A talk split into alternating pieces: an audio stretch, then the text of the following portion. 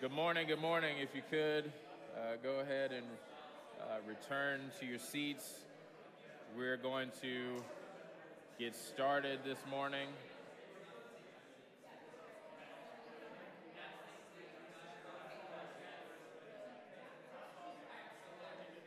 And so, good morning from Central Hope Church.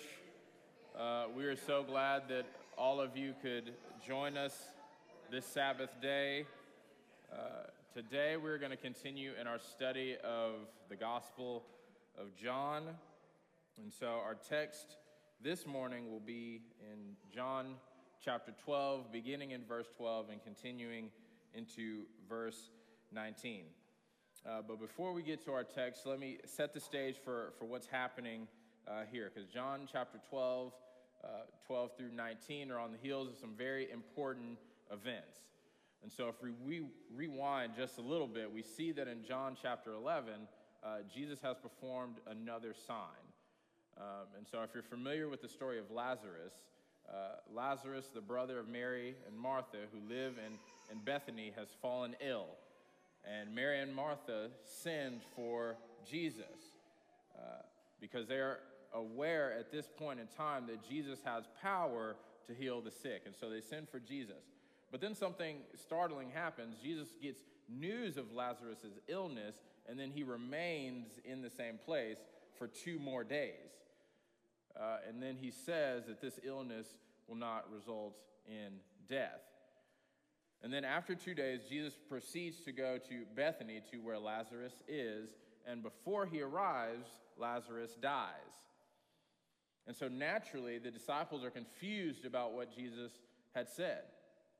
Moreover, they are sad because, specifically because someone whom they love has now died. And so they say to Jesus, if you had just arrived a little bit sooner, Lazarus would still be alive. Because the disciples at this point believe that Jesus, again, has power to heal the sick. But what they do not believe is that Jesus has power to raise the dead.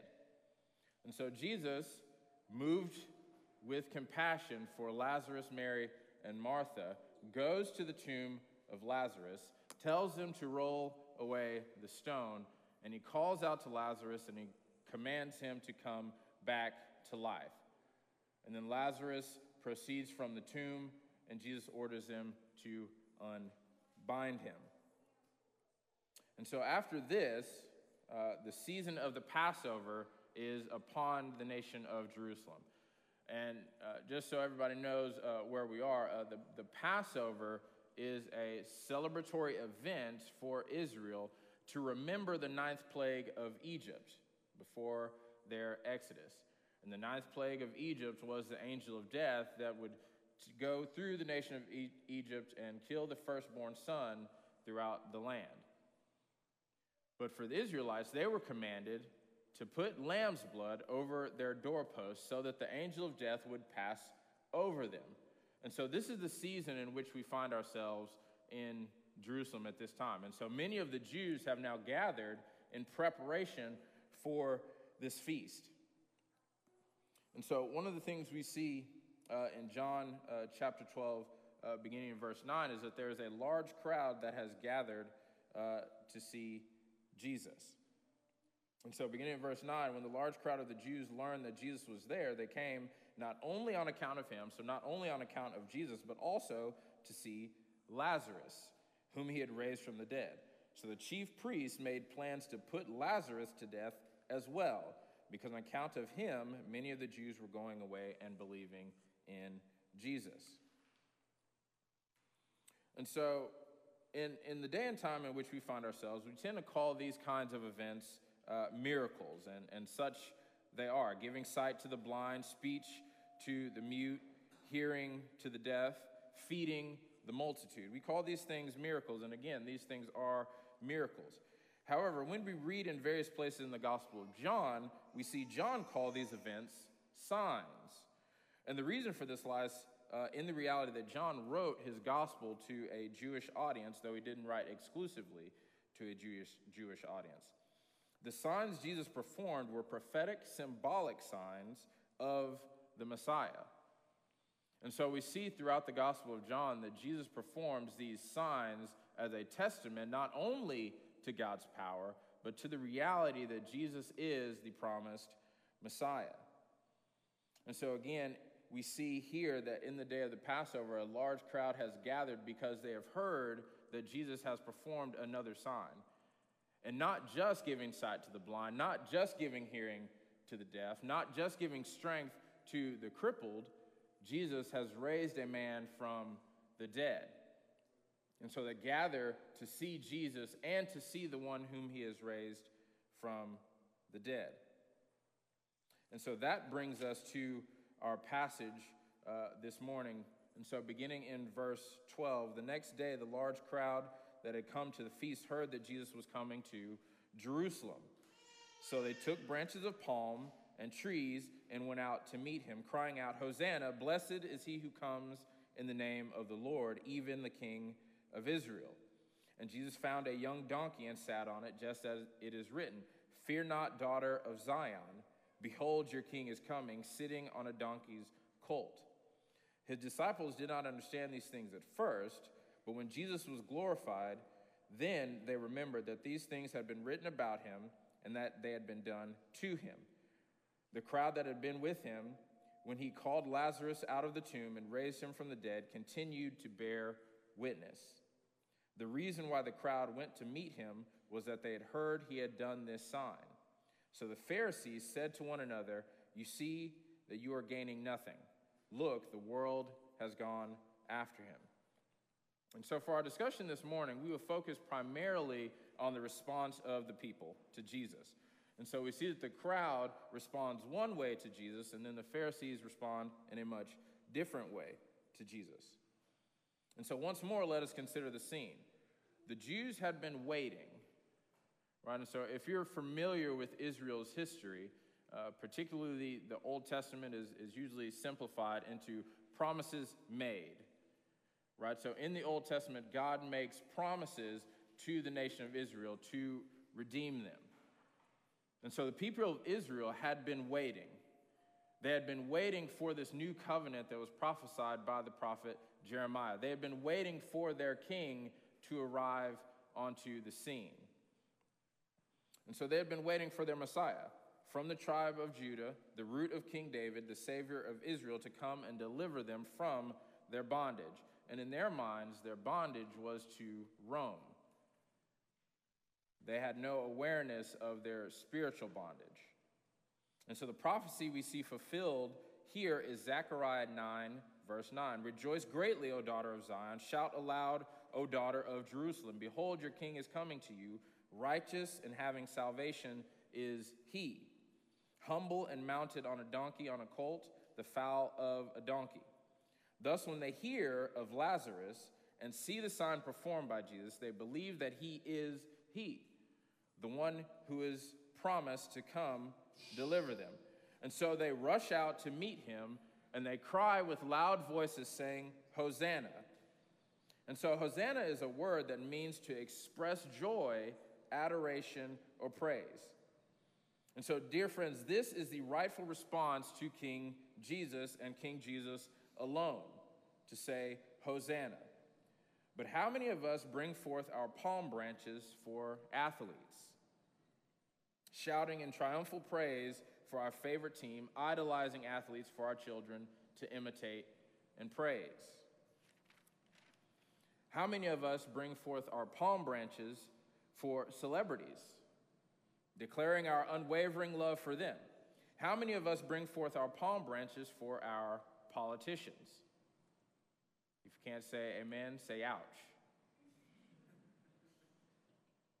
Ascribing salvation to the right political candidate.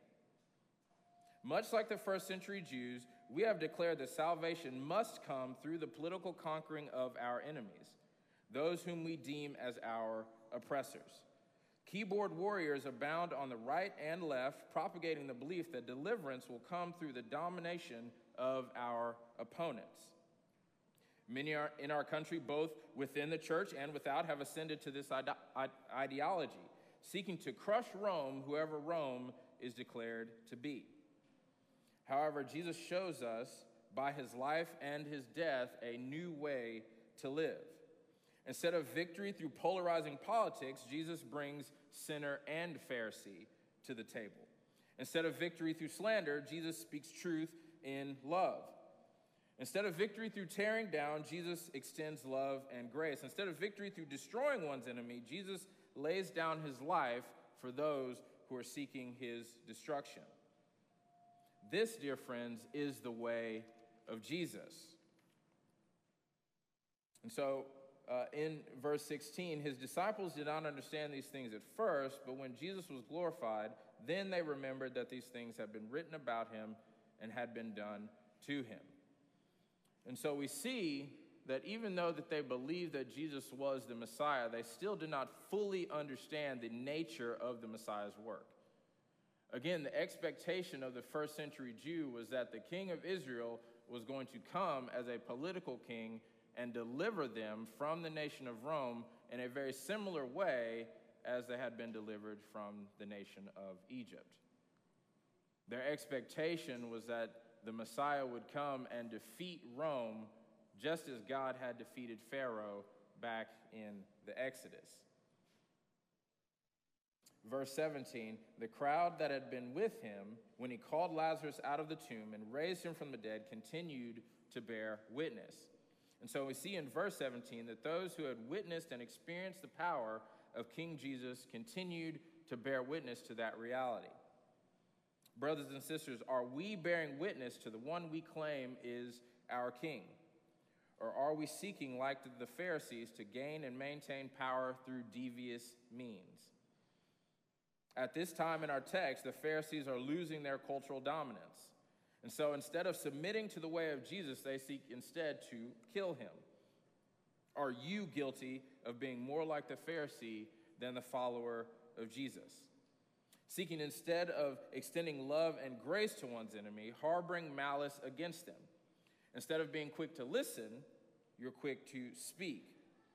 Instead of inviting the enemy to the table, you make sure that you move the chairs.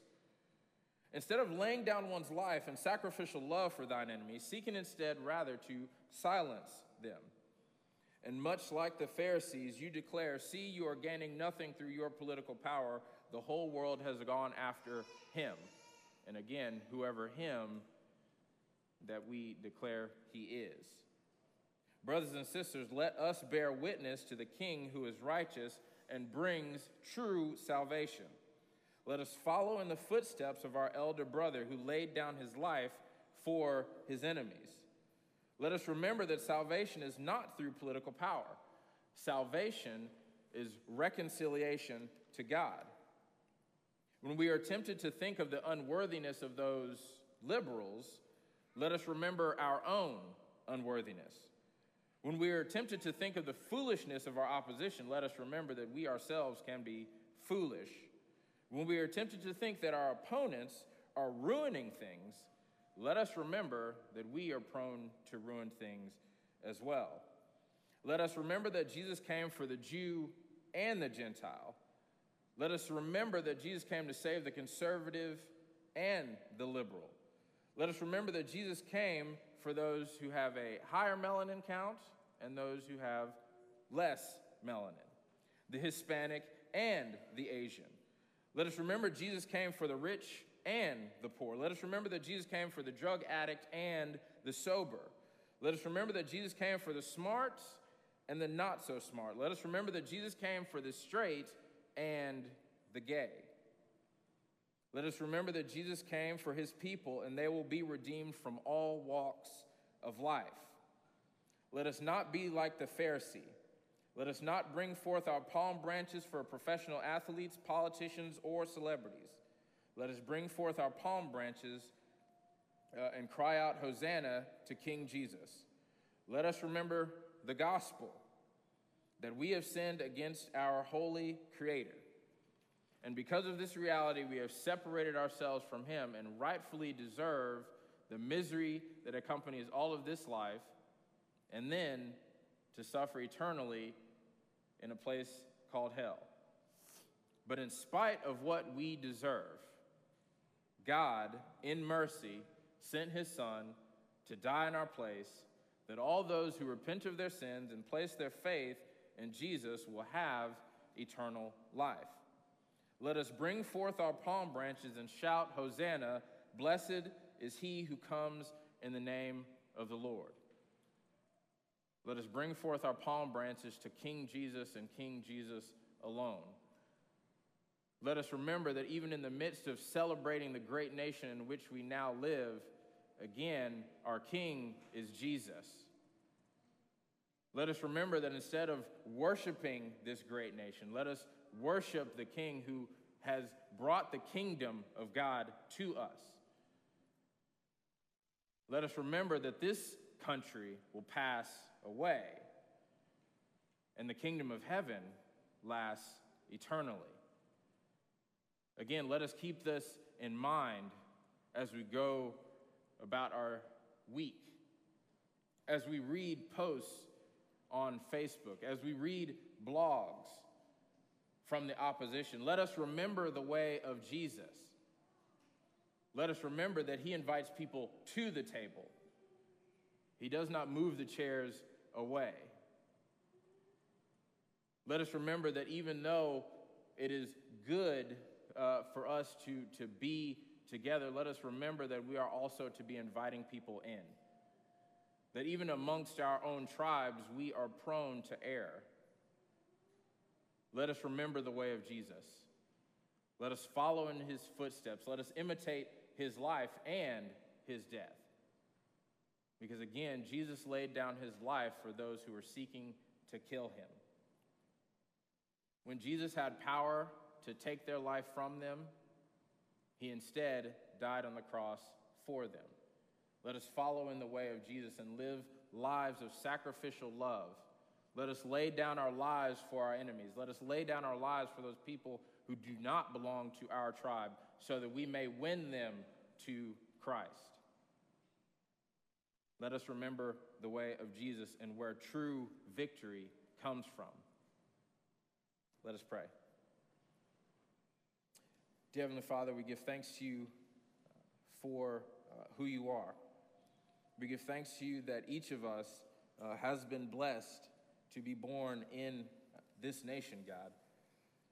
We give thanks to you and we are grateful to you for all the many blessings that are bestowed upon us because of where we live. God, and we give thanks and glory to you for that.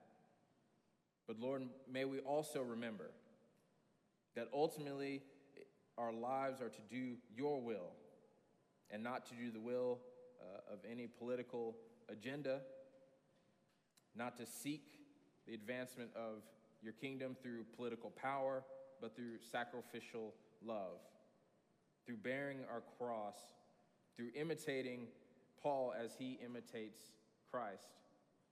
Let us be filled with your Spirit, O God, for the glory and the praise of your name. And we pray all this in Jesus' name. Amen.